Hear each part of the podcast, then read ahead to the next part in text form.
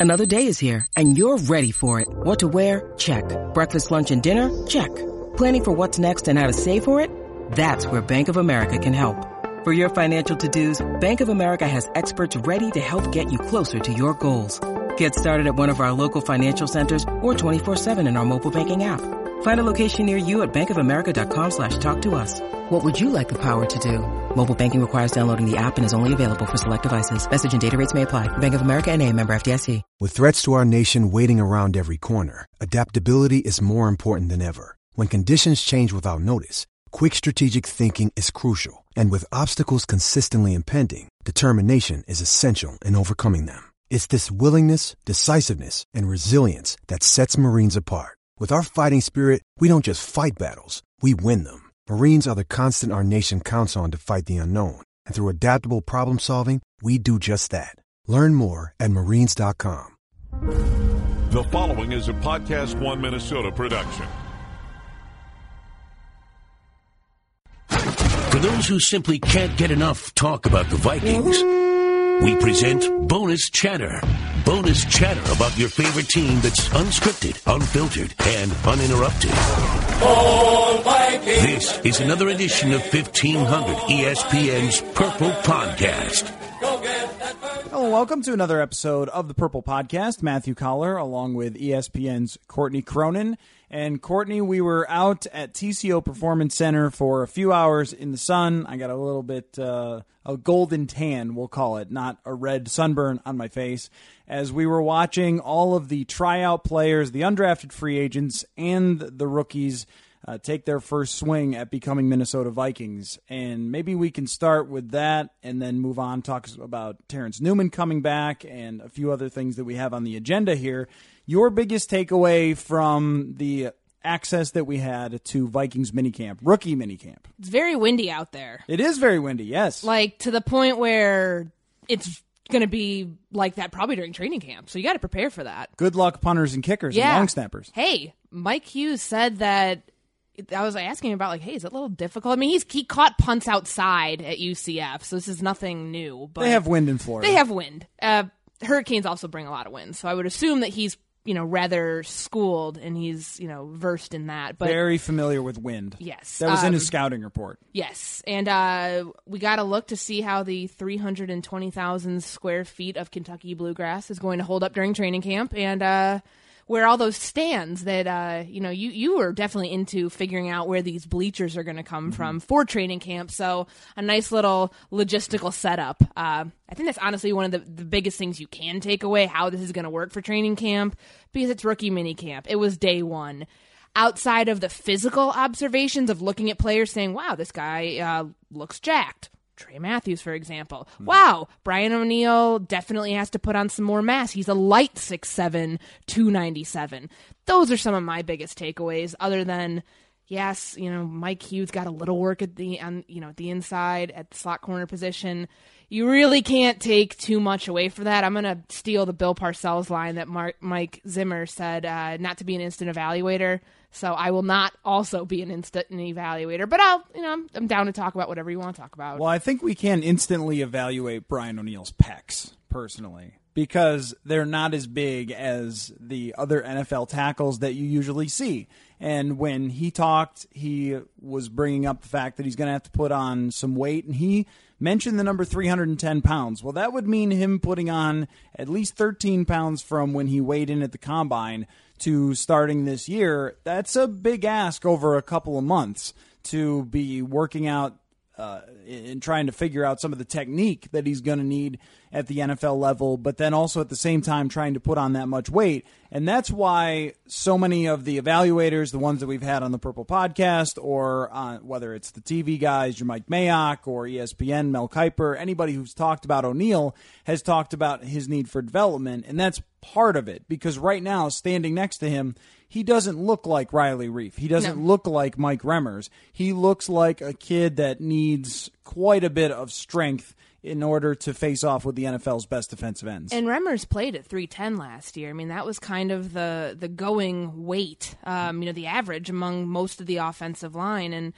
you know, to be able to be on that far edge of the offensive line and hold your blocks and you know handle a bull rush and just game strength, play strength. He doesn't have it quite yet, which you don't necessarily expect uh, someone coming in as a more developmental prospect to be completely polished. That's that was never the scouting report on Brian O'Neill. The ceiling is very high, the athleticism is very high, and you have the potential to get a guy in here, get him in your weight training program, get him, you know, he's going to have to put on healthy weight, which, you know, by my calculations it's like three months until training camp essentially there's you know there's time to do that but it's not going to de- necessarily be an overnight process i mean he, we may get back to seeing him after otas and even in the early part of august late july and he may still not physically look like he's ready mm-hmm. but given the state of the offensive line right now and the needs that they have he may have to be ready sooner rather than later i'm interested to see where he starts in training camp. If mm-hmm. he begins, because we're going to have some OTAs here where we're going to get to see them again, and uh, we'll have another mini camp with the full team. So we're going to get a couple of looks at these guys before camp. But when we actually get to training camp, where is he lining up? Is it going to be at right tackle? Is it going to be at left tackle as Riley Reiff's backup? Because they might want him to be there long term. And how's he going to look in those training camp practices when he goes up against Everson Griffen or Danielle Hunter, that's where we'll really have a good feeling of where he stands. Because right now it's impossible to tell. I mean, not only were we 100 yards away, but yeah. they're also in shorts and they're just trying to get the feel of the plays and show a little bit of what they have. But I agree with what you said and what Mike Zimmer alluded to is don't evaluate these guys right now. It's going to be a process throughout the season, but uh, the off season. But when we get to camp, then we can really tell. Yeah, and I mean, all we got a chance to see during the early part before you know you can't take photos or any video during when they're doing seven you know 11 on 11 very light 11 on 11 mind you um, and just some passing drills he was working out with the tackles. I did see that. Um, you know, when they were going through their early offensive line warm up drills, and Colby Gossett, the sixth round guard, who has again another high ceiling guy, but you know the Vikings really like him, and, and some people that I've talked to said that he could be the surprise of this draft class, somebody who's ready sooner rather than later. Um, you and I talked to him afterwards, you know, talking about the athleticism. He can bench 430 pounds. And you're like, same, me too. Yeah. I didn't say that because because uh, you can't, like me. I, yes, exactly. I, I am not afraid to not front on something that I cannot do. Mm. But um, you know, he was working out with the guards. I will be curious. I think that's a good point with O'Neill. He's never played guard before. There's a chance that out of a necessity that maybe they move him inside. The biggest you know co- the key cog in all of this is Mike Remmers. Where is he going to play? And I think once we talk to him, whether you know it certainly happened during OTAs at some point, mm-hmm. that's going to answer or at least start to pave the way to the solution here of what the starting five could look like because. He's a very good guard, as we learned at the end of the year that that was almost where they were more comfortable playing him. But now there's, I mean, either way, you plug one hole and there's another gaping one right there. Like I, I just once once we figure out where Remmers factors into this and we get an affirmative answer, at least of like where he's going to be working out the most, that should indicate okay, this is where Brian O'Neill is going to fit in in the short term plans for this team. And things can always change pretty quickly because last year we went through the off season and training camp with one assumption about how the offensive line would look, mm-hmm. and then we got to week one, and it was five guys that hadn't really played together. Five any- guys who had never started at those positions before in the NFL, and obviously you factor in Pat Elflein there; he's a rookie, but five guys playing different positions. And and were you weren't we? I mean, granted, I was not at the end of training camp. I started right around August twentieth last year. But Alex Boone, I mean, how did you factor mm-hmm. that in? He gets cut right before you know right as right as rosters are getting trimmed down. I mean that certainly changed things. And Pat Elflein had been playing a lot of guard, mm-hmm. and they were mixing in every other rep basically between him and Nick Easton at center. And then Nick Easton played really well at one game at left guard, and then all of a sudden he was the left guard to start the season. So these things can change themselves around. Joe Berger last year in training camp at the beginning of camp was awful and then by the end of camp, he was good and he had a really good final season as their starting right guard. So it, it's like not just don't be an instant evaluator, but we might have to give this even more time than we think to see how it's going to play out because Danny Isidora made a good impression last year, so he's going to be in the mix here as well.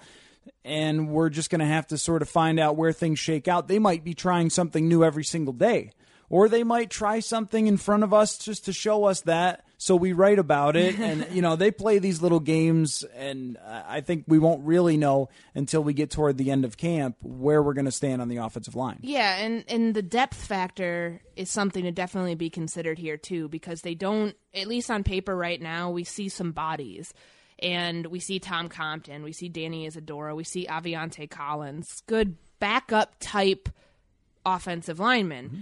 Is one of them going to be thrust into the role? Uh, even you know Rashad Hill potentially could he be thrust in the role to start at right tackle if they have to keep Mike Remmers inside? wouldn't that be your bet right now that rashad hill starts at right tackle No, uh, just because.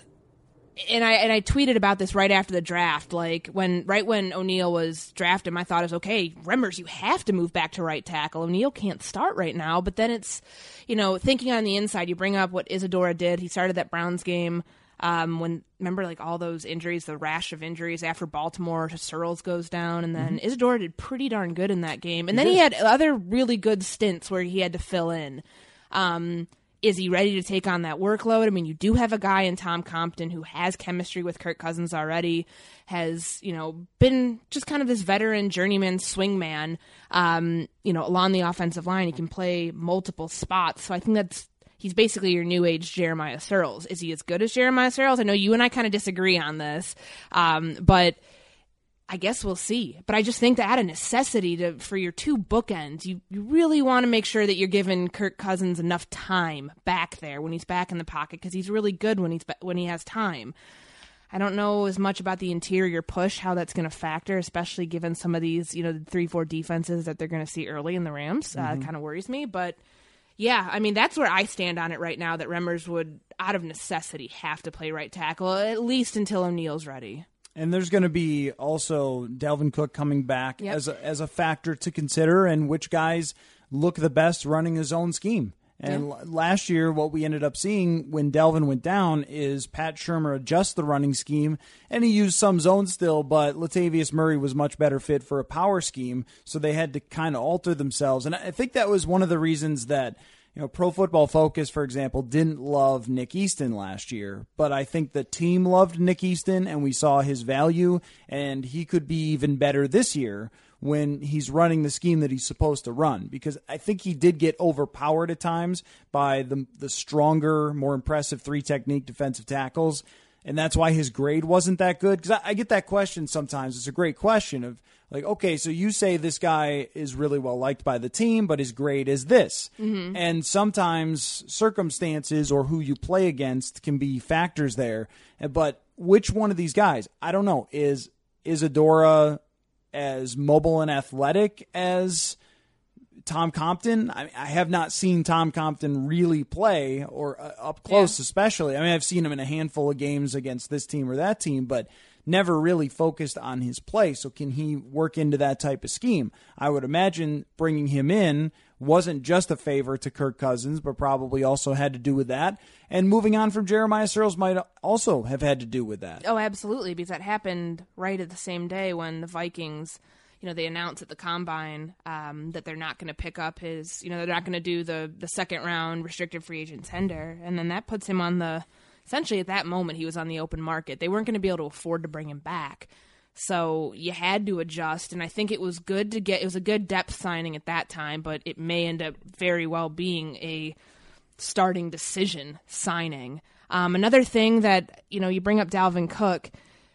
I wonder what his role is going to be. Just in you know, they don't want to wear him down, but he's so good in pass protection that that might be a really vital thing. How you know, how do you see that? That's one thing that I just really haven't explored it all that much because it's certainly finding the right combination of starting offensive linemen is not just to benefit Kirk Cousins. It's to make sure that you can be as explosive and as, you know, athletic and fast in the run game. They love the screens. They love being able to get to the second level. That's necessary in, uh, you know, an offense based on movement like that with your offensive linemen, but I do kind of worry, like about just just his sake, like in in the you know how that's going to benefit him because, you know, he was. We always talked early on last season about how good he was with the blitz pickup, how important he was to the overall blocking scheme. I wonder what his role is going to be with that this year. Just just in trying to like limit the the tear, the wear and tear they put on his body. I can make a hockey comparison here. I remember talking to a coach about a defenseman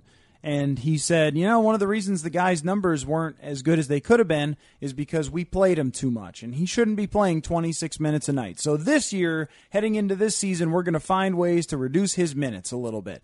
By the end of the season, you could bet the guy was at 26 minutes because these coaches can't help themselves. Yeah. And he was the best defenseman out there, and it hurt his numbers personally a little bit, but it helped the team because he was better than the other defensemen. And that might end up being the case with Dalvin Cook, where in the offseason, we're going to hear a lot about we're trying to limit him a little bit and we don't want to run him into the ground. We don't want we want this guy to play in the league for 10 years and we don't want to kill him. But then you go into the middle of the season and you're 5 and 3 and you're battling for a playoff spot or something and this is the best player on the field and you're going to end up giving it to him for 90% of yeah. snaps. That's kind of how I see it playing out. And Latavius coming back is good because it's hard to find a backup running back that's as experienced and successful as Latavius Murray. He's a Pro Bowler. We saw, especially once he took over as the main starter last year, how good he can be. At the same time, you're designing your whole scheme around Dalvin Cook. And Latavius isn't a change of pace third down back. They don't really have that. We haven't seen much of Mack Brown. I'm really interested to see what he can do in training camp. They don't have that with Jerick McKinnon gone which means Dalvin, who is an all around back, I thought he did a great job at adjusting to being a pass blocker last year. I'm guessing that we're going to see him play 80% of snaps or more.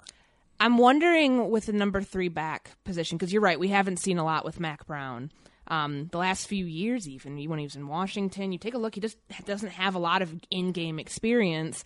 Um, I would venture to guess that you know, between Mike Boone, Roc Thomas, the guys that they brought in as undrafted free agents who are going to be around um, during camp, that there should be a really good competition there for that number three spot. And, you know, factoring in too, what's CJ Ham's role? We never talk about the fullback. I mean, is it going to, ch- I mean, for good reason. But uh, is it how much is it going to change? Because it's evidently going to change in this scheme. Because you take a look at what Philadelphia did last year, and your offensive coordinators from that background, they didn't use. I mean, they didn't use the fullback at all. Like, I'm curious to see how that factors in in terms of like numbers, sheer numbers for the 53 man roster. Um, but it's you know it's certainly a good point to bring up. Riddle me this is there a chance that just with the wear and tear, Latavius is your goal line back? That in those situations, we, I mean, could you see that as a possibility where they just to just to limit the workload for Dalvin Cook that you know he becomes you know Latavius becomes the red zone back. I could see that. I don't know. It's kind of a weird thing to think about. Just like make Dalvin do kind of all your dirty work, like when he yeah. is like your all around back, but just to limit all of that pressure that you're putting on him. Um, certainly in those circumstances, if you're trying to if you're trying to flush out a better role for Latavius Murray, the problem with that is, I mean, I agree that Latavius has had a lot of success there throughout his career.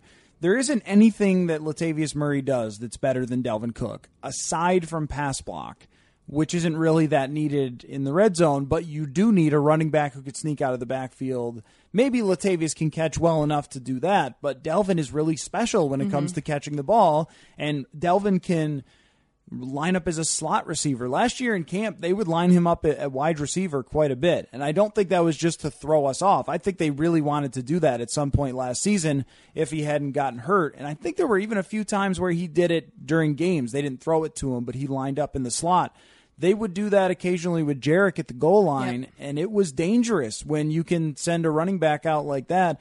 I mean, wasn't it Jerick they ran the uh, reverse with last year? They lined him up as a receiver, ran a reverse with him for a touchdown. I mean, there's so many things. That, that was during the divisional game, right? I can't.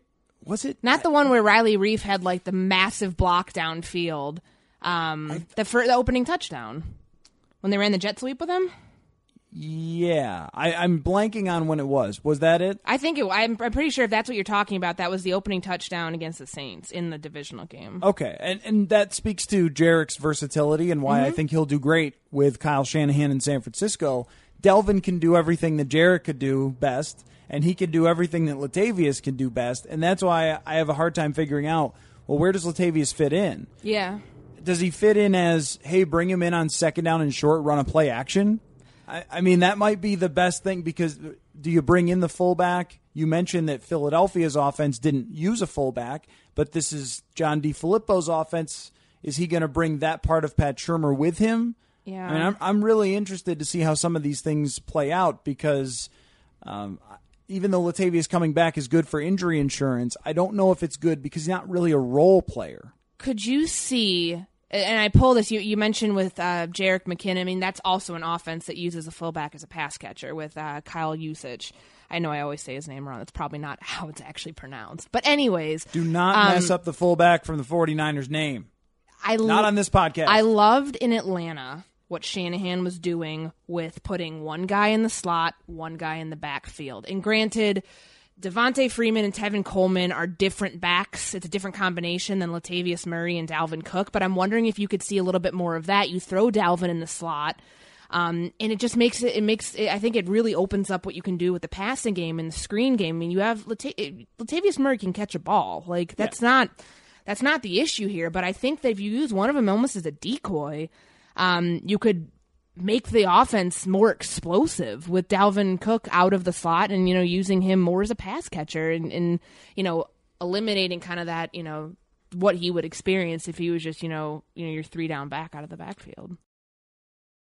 One thing that I can bet on with John DeFilippo is that they are going to be creative. And I, I thought Pat Shurmur was extremely creative last year, and DeFilippo might take that even to the next level. And that takes me to another thing that I noticed from minicamp was that Tyler Conklin is not what he's not similar to what they've drafted before with the athletic tight ends. With the freak athletes who run a four five at six foot six and have no idea how to football, which is what they drafted in, in MyCole Pruitt and in Bucky Hodges Knew you were gonna drop it. this this is where you have a guy that's more of a football player and he came across like a really bright guy that understands the game and pays attention to the game and his observations were really interesting about John DeFilippo's offense and talked about the possibility of himself lining up in different spots as a tight end which the Eagles did a lot mm-hmm. with their three tight ends that they used regularly and, and Conklin caught everything that came his way. Looked like he had really great hands. That was his reputation at Central Michigan. I think he could end up being a part of this offense. Maybe not 40 or 50 catches, but maybe what Trey Burton did last year for Philadelphia, catching 20 or 30 balls. And if they need him in for Kyle Rudolph, he might be the guy that gets that call because I think we know exactly what David Morgan is. What you were missing is another pass catching option. Yeah, no, I mean to me this is one of the more underrated moves of this draft because when John DeFilippo came in, you can expect immediately that he's going to be looking for an F tight end. I know that they probably would have liked to have gotten Trey Burton in free agency. They had to spend that money elsewhere because that was his guy. You know, that was the guy in um you know to create some of these like really good mismatches in Philadelphia. And on top of that, I mean, he and Zach Ertz were two two of the three leading receivers. Um, and, and you just kind of can pull on where you know where he's been in the past. I mean, what Gary Barnidge did 2015 in Cleveland, and he just he loves being able to move that piece around. You know, so with, with Kyle Rudolph in the role that he's been in, I mean, he's a great red zone tight end. I think with Tyler Conklin, you can almost use him as like flank him out as like a big wide receiver. Yeah. Um, you're the blocking. I'm, you know, I'm that's gonna come. And, and I know that we talked with him about that and just kind of where those differences are in the NFL versus from college, and he'll learn that. But you saw him out there on Friday having some interaction, like kind of quite a bit in, of interaction with John DeFilippo. Like after he made some of those catches, I remember seeing one of them and it um, where he high pointed the ball and he kind of caught it up there and kept it up there, and DeFilippo comes running over at him, just being like basically making the motion to pull it in, pull it into your body, and that comes with this. But I, I really liked what I saw from him. He was probably one of the more impressive um, members of the draft class that we actually got to see do a little bit of stuff. Um, and I could see him involved in this offense from you know because they were looking for a starting tight end. They didn't necessarily get that. I think this is he's going to be in more of a rotational role. Um, because I don't know if you can honestly use both of them in the game at the same time right now, just with his development and what more that has to become. But I, I think you got a good mismatch here. I really do. And I, I really love the concept in general. Uh, and they've done this somewhat with Kyle Rudolph of taking a tight end and moving him all the way out to a wide receiver spot because you force the other team to show you what they're doing. Are they playing man defense there? Because mm-hmm. if they're playing man, they're going to send a linebacker out there. If they're playing zone, they're going to leave their corner there. So you know what you're getting basically by sending your tight end out out there. And then you have a decision from the other team of do we have a linebacker on our guy, and maybe that's a mismatch because of Kyle Rudolph's height. Very few linebackers are six foot six, or or uh, Conklin's ability to jump is probably better. Or do you have a safety or a corner over there that's a size mismatch as well? I mean, that where you can manhandle a guy. So I, I just love that concept, and I think we'll see a lot of it based on what I've watched from Philadelphia and having another guy here gives them even more options to have a tight end in and then another tight end lined up out wide potentially. And I mean, what we've seen, he can he can be an inline tight end if you need him to be. I think his yeah his his better his better like asset is going to be as a pass catcher for this offense. Yeah, no, I think so. And he might be a better blocker. We'll see than Kyle Rudolph. It's a low bar to clear. exactly. Um, don't ever ask Kyle Rudolph about his blocking. No, don't do that. It's a sensitive subject. But he is uh, Conklin came across to me, and this is what I was looking for the other day. Not so much what they looked like in shorts. The the hands you could see. Sure. But sure. Just talking to them and what type of intelligence you can sort of see from a guy or an understanding of the game. And Conklin came across that way. I remember with Bucky Hodges, we've talked about it a few times, but it was evident right. Guy. It was evident right away. He's the best example because it was evident right away that this guy didn't quite have what it took from the mental makeup standpoint to be an NFL player. And it, you have to be a bright guy in general. There are some dumb players, I'm sure, but the majority who stick around for a long time are usually very smart guys. Uh, with the cornerback situation, you mentioned Mike Hughes talking about playing in the slot, and he did that the other day when we got to see him. What is your take now that Terrence Newman is back on what happens at nickel corner? Well, I've always thought that if Terrence Newman was going to come back for his 16th season, that also factoring in Mackensie Alexander's going into year three, he might have grasped or be able to grasp um, he might be able to grasp the the nickel corner role and actually win the job this time in camp. And then what do you do with Terrence Newman? Well, he's the only one really back there who has done it all. Mm-hmm. Outside corner, slot corner, safety. I mean, you could use him as a rotational defensive back. So he's basically a coming back to not. I mean, he had a great. He played 555 snaps last year. It's the third most of any corner on this team. Um, at 40 years old, I think he will become more of a rotational player in that secondary, and that's huge, especially when you don't have the depth at safety that you do at corner. To me, um, I think that you bring him into this defense again. You, you know, keep him here, and he gets it's it's the it's the role that Xavier Rhodes has talked about that. Trae Waynes has talked about, that Mackensie's talked about, of how they've learned the game from a cerebral perspective from Terrence Newman. Um, and I think that that's going to only benefit a guy like Mike Hughes because it's very it's playing inside's difficult because you don't know where your help is necessarily, and you know run fits are difficult. I mean, I don't I don't know if I could grasp that if I was a first year rookie. I mean, it's a different position. Um, then it's you know it's more difficult I think to learn that. So for me, that's the role that Terrence plays, where you know the whole just one more that's this. That's what this is for Mike Zimmer. It's another depth addition to the secondary that really struggled the latter part of the season and got torched in the NFC Championship game. They're trying to make sure that they have every body in place possible. Um, if he could go, if he could go into camp like that, that's this is the most interesting aspect of this for me. How many corners are they going to keep? Could it be seven? I if think he, six. Well, I mean, think about it because you have obviously Rhodes and Waynes let's just put. I'm not. I'm not saying that like Mackensie Alexander is going to get the nickel corner role. I mean, But he's I- on the team. But he's on the team. Um, I think Hughes and, and Alexander, as much as Mike Zimmer says he wants to start Hughes outside and work him in, that may be your challenge right there for nickel corner. Um, so that's five. Terrence Newman six. Uh, Did you double count Newman? no, I counted him as six. Wait, no. You double counted Newman. Let's do this again. I'm sorry. Math is really hard. All right, so Rhodes and Waynes. Yep. Alexander and Hughes. And Newman. And Newman.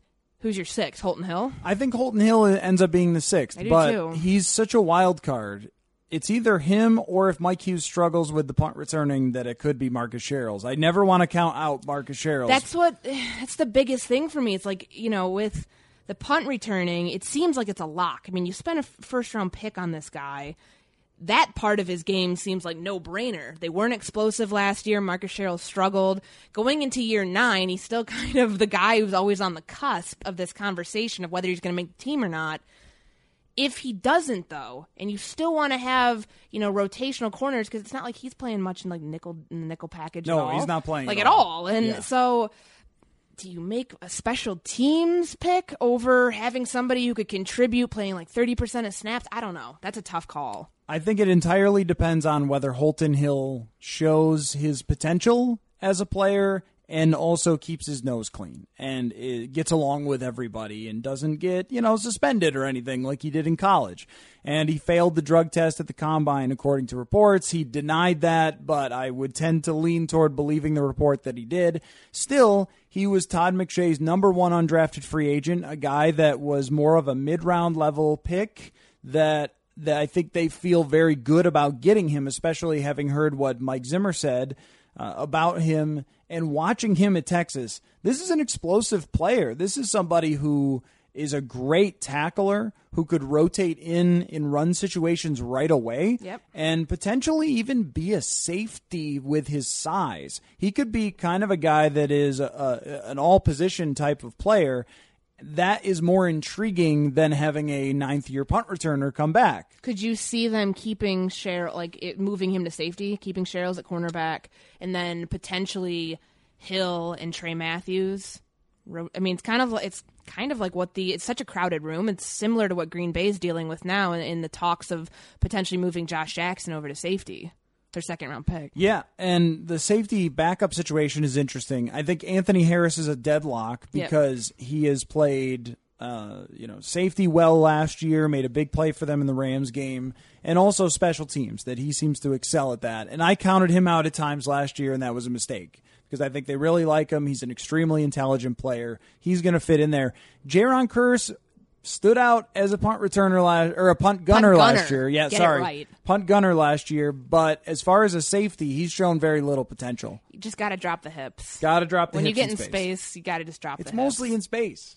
It's not dropping the hips in other places. I mean, you wouldn't drop your hips if you're in coverage, would you? That was a real. I don't know. I've never been in coverage and thought about my hips. It does bring up. I mean, when you look at That the was a real quote, by the way, about from Zimmer last year. In he said, "I've never dropped my." No, no, no. He said that Oh, J. J. Ron yes. needed to drop his That's hips. the that's the joke we were getting at. Um, Wanted to clarify that. we like a lot of stupid humor. That's like it's not that's like not a funny thing to people, but it's like to us that's hilarious Yes. because we like football. Mostly you. I'm very serious. Um, I just with the safety the safety group. That to me is such a question of like next year with like where Sendejo fits into the mix, and you know you really don't outside of Harris and uh and and Kearse. I mean, what Jack Tocho is that? I just Yeah, I think Tray Matthews almost. If I had to like you know throw something at throw darts at the wall right now, and if I landed on, he'd be my lock like of all the undrafted free agents to make this team, just because they don't have a lot of options back there. That's interesting. And he was a guy that was on my list too, as someone who could really compete for a job if he outplays Jayron Kearse in uh, Oh, training totally. camp. And they do need. I thought they might consider safety in the draft because they don't have the greatest depth, and they certainly don't have a successor right now to Andrew Sendejo. And there's always kind of been that question of, okay, Sendejo is a good player, but if they had another dynamic player, how good would it be? And then it's also it's hard to complain about the number one defense Yeah. about any position really on the number one defense. The nickel corner thing is interesting because I am looking at this situation last year. I felt they should have signed somebody else. And it turned out that I don't want to say they got lucky, but they kind of got lucky that a 39 you year old. you can't rely on a 39 year Right. old like just just on paper. I mean, for a security purpose, they probably should have signed somebody, but obviously it panned out well for them, and don't have to have revisionist history. They rolled the dice and they won with Newman last year, and I feel like they're rolling the dice again. And there were a number of very good nickel corners on the market. Uh, Bryce Callahan's name was brought up as an RFA. Dominique Rodgers-Cromartie is still out there. He was a great player two years ago, especially, and still a good player last year for the Giants. And now you're taking a little bit of a risk at a very important position there. I will be interested to see if Mike Hughes can excel as that player. I'm not sure that's his best fit. He he does have that strength that I think will help him, but doesn't his aggressiveness isn't isn't the, the nickel more of a intellectual position as opposed to the physical man to man type of dominance that you need on the outside, and that's where Hughes excels. That's why it's such a tough position to play because you're asking them to grasp. You know, your nickel. Not every nickel package looks the same. So when you're, I mean, and who's playing a base defense for a majority of the game, anyways? No, that doesn't happen. So yeah, it's the I mean- nickel has become the new base. Yes, and that and that to me is just you know you're asking them to grasp a lot of the playbook that they've never even had to touch before. So for a rookie, I mean, I think that's why Mackensie didn't grasp it. Outside of some other things, like you know, he wasn't ready, and that's why he got beat out by a 39 year old in training camp last year. Um, I'd like to think that where Alexander excelled last year in, you know, in coverage, uh, where Mike Zimmer had talked about it several points, I believe after the um, after the Washington game, and there were a few other times where he showed flashes of ready to being ready to take that next step. You hope in year three that it goes even further because you don't really have a whole ton of backup options that are truly like. I mean, obviously Newman's reliable, that's good, but is speed going to be a factor? Is you know the the durability aspect going to be a factor? There's a lot you have to consider there. with Alexander, with just the NFL in general, I think year one is like, okay, we'll see. You get your feet wet. It's very difficult to go through the draft process, the combine. And if you don't excel right away, then okay. Maybe there's a reason for that with Alexander was his attitude, his unwillingness to listen to Terrence Newman, to coaches. That supposedly changed last year. And then he took a step forward, but it wasn't a leap forward. This is the year where I think you have a final decision on guys. Yeah. And it speaks to the league that there's always somebody else coming up for your job. If you're Mackensie Alexander and you see they draft Mike Hughes, you know exactly how they feel about you. But uh, if you've got two full camps in, and then you get to your third full camp, by the end of that, they know where they stand. Do we have a starter? Do we have a star? Do we have a guy who wasn't what we hoped he was going to be? And by the end of this camp, I think we'll know exactly what Mackensie Alexander's future is. And and even you could say that with Laquan Treadwell, Absolutely, that whole 2016 class. but I'm Um, ready to call that one now, though, aren't you? Yeah, I. There's part of me with this, you know, the number three wide receiver role, as we know, is is should should should be for Kendall Wright mm-hmm. because that's what they draft. That's what they signed him for in free agency. But where? What about Stacy Coley? Somebody like where does he fit into this mix? I mean, they say Laquan's going to get every opportunity presented to him, and you should continue to do that with your first round pick. He's He's it would cost five five and a half million dollars or something to cut him right now. It's not going to happen. So you kind of just have to deal like work with the cards you were dealt or the ones that you picked on yourself by yourself. Um, but that 2016 class is really I think we're gonna a lot of these roles are gonna be flushed out. Um, where by training camp be like, good lord. Like these guys are you can tell people who might be on their way out. I mean the best picks in that class are David Morgan and Stephen Weatherly. I mean, J. Kearse was a seventh round pick, but we've seen him really just contribute on special teams. Stephen Weatherly was, you know, working in as a good part of that uh, rotation on the defensive line. Like As much as they moved in yeah, anybody. was exactly. I mean, lot, be, yeah. behind uh, Shamar Stephen and Tom Johnson. I mean, he was a rotational guy. I anticipate his role increasing significantly this might, year. yeah. Um, just with the departure of the two that I just mentioned. So, and we'll see where uh, Brian Robison is too, because yeah, I mean, he hasn't really made a- a statement about whether he's playing. do, do you rule out the fact that you know a retirement could come right before training camp? I don't rule that out. No, I, I, maybe he wants to wait and see, or decide what his role might be, or get a sense for that. But it wouldn't surprise me if either his role was significantly reduced, or if he did decide to just end up calling it quits. Sure. Because last year his play dropped off quite a bit from the year before, and the production along with it. I, I think they would rather work in someone like uh, Tashawn Bower or someone like Stephen Weatherly into his rotational role than to have him playing a big role still. Um, I've got to ask you about former Vikings quarterbacks, but first, is there anyone else on your list? You have the roster I have the roster in front of me. Is there Um, anyone else on the list that's that stuck out to you or brings up a topic that's in your head?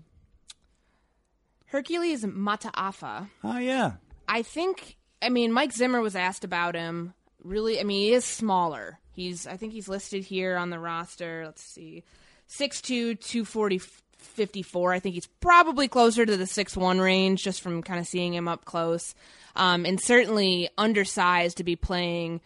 Um, you know, some linebacker, some in some packages at that linebacker role. But with Kentrell Brothers suspended right now, or he will be suspended for those first four games, I could potentially see him making the roster as a contribute to take over that spot that Brothers held down as a good special teams player, um, at least for the early part of the season. Mataafa was so productive at Washington State. I think it's possible that he has an opportunity to fight for that Robison role, where what B Rob was doing a lot was coming in on third down and lining up, standing up over the guard, which is a Zimmer staple, and it's something that you don't see a ton of teams do, but they've done it with uh, Anthony Barr before, of lining him up there. And Mataafa can't play defensive tackle in the NFL at 250, obviously. This is not like the John Randle NFL anymore, where you get like undersized guys and what he came in thirty pounds lighter than he finished his career at like six one. Right. Yeah. And Okay. I mean, even if even if this guy put on some weight, but that kind of hurts his quickness. Sure. And and even if he was able to do that, you're still not talking to a guy who could play inside. As an edge rusher, they're kind of set there. Maybe he could fill in, but that third down pass rush role, if he's got instincts for it, which it seems like he really does, there is a chance that he's someone to watch. No, I, I, I like that because that's such an important part of this rotation when Linval Joseph is most times coming off the field to be able to have some of that push from the interior.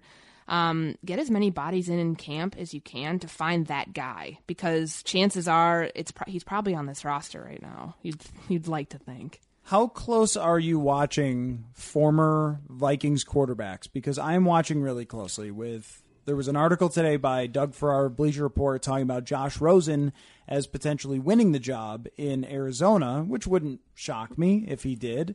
And then Case Keenum in Denver, they didn't draft a quarterback Yeah. and they've decided that Case Keenum is their quarterback. And in New York, the general manager talked about how he wasn't that concerned about Teddy Bridgewater maybe taking OTAs slow, which also tells us something about where he stands and why he wasn't the backup last year in the playoffs Yep. because he hasn't come along as far as they would have led us to believe. That's why they signed Kirk Cousins on and so forth. Is that going to be something you focus on a bit as we go forward through the season? Yeah, I think it's a huge a huge element of the 2018 Vikings is the success of their former guys. If Case Keenum goes out and I I do think Denver is rolling the dice here because a lot of people that I've spoken with who are close to situations like this, the Nick Foles situation, the Case Keenum, they're very similar in this regard. Is it I don't know if it's replicable. If what they did last season in kind of this whole perfect storm um, situation where all the pieces were in place around them to be successful, what that means for them going forward. Uh, but if Keenum does have a really, really good year again, and Kirk Cousins struggles at points. I mean, Kirk Cousins could have an equally as good year, and they'll just be like, whatever, um, you know, we made the right call. But let's say that that doesn't happen. And this is just, it's kind of that buyer's remorse. Like, should we have stuck with Keenum? Should we have, you know, I, the Bradford thing is interesting because, and I'm looking at his contract stuff right now. So he has a his fully his salary for 2018 is five million dollars, base salary fully guaranteed. Roster bonus of three hundred and twelve thousand five hundred dollars per game on the 46 man roster and the on the active roster for game day. That's like 15 uh, 14 million dollars or something i mean that's uh, god again math let's say he's active the whole season i mean that that's there's a huge motivation factor for him to be able to push through whatever the heck he's dealing with with his knee. I mean it's degenerative knee issues. It's probably going to keep popping up at some point. Um, but I mean that's an expensive piece to keep as a backup quarterback on your roster right now. Um, if if indeed Josh Rosen does go into camp and win the job, but I mean, it's a nice insurance policy to have because when Bradford's at his good, he's at it leading the league in, in, terms of you know arm strength, accuracy. He's one of the best out there when he's good. And we Healthy. had a chance last year, especially in week one, to see the full breadth of that, but also in training camp up close where it was mind blowing how good this guy could throw the football. And that's why he was drafted number one, and that's why his career has been disappointing. But why people keep bringing him in is because they see how well he throws the ball. And I do think he's an intelligent quarterback, too, that can pick up on Mike McCoy out there in Arizona is going to have a complicated offense. But I think Sam Bradford will be able to handle that. Sure. He could win that job. I look at him and Teddy Bridgewater as guys who could get traded that if Teddy Bridgewater looks really good in camp, but they just want to give the job to Sam Darnold, or if McCown is also sure. equally as good, I I would say if Bridgewater is by far the best, then he gets the job in New York. But other than that, I think they'll want to have Sam Darnold out there as their starter. So if he shows up and he plays extremely well, Darnold does, but Bridgewater stays healthy and puts some good things on tape in the preseason that we might be looking at a Jay Cutler sort of situation where a team gets their quarterback hurt and all of a sudden they're desperate. So and so's out for the year. Who are we going to bring in?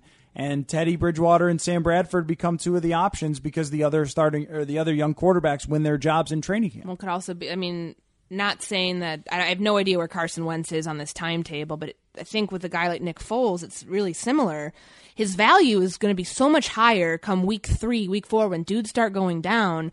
To trade him then, I could see something working out in a similar fashion with both of these, the two that you talked about. Um, there's, you know, with the argument too with, I mean, Teddy's contract is completely in favor of the team at this point where it's pennies to cut him. Um, you know, if, if that knee's not going to hold up and if he doesn't, if he's not healthy and, and they just, they want to, you know, create some room there um, with the roster, I, I mean, I, I could see him 100% as a candidate for that. The question that we get is, are the Vikings going to re-sign him? Like at that point, I don't, I don't know. No, I, no, no. I could I not. so. I don't. I don't. I'm not going to go there. You cannot um, make that awkward of a situation, knowing how the fans Moses. feel about No, Teddy man. Bridgewater, that they would want him in at every single bad game by Kirk Cousins, every bad throw, even when Case Keenum struggled for a few drives against Cincinnati to start the game. You heard people yelling Teddy, Teddy. I mean, you just you can't have that back here.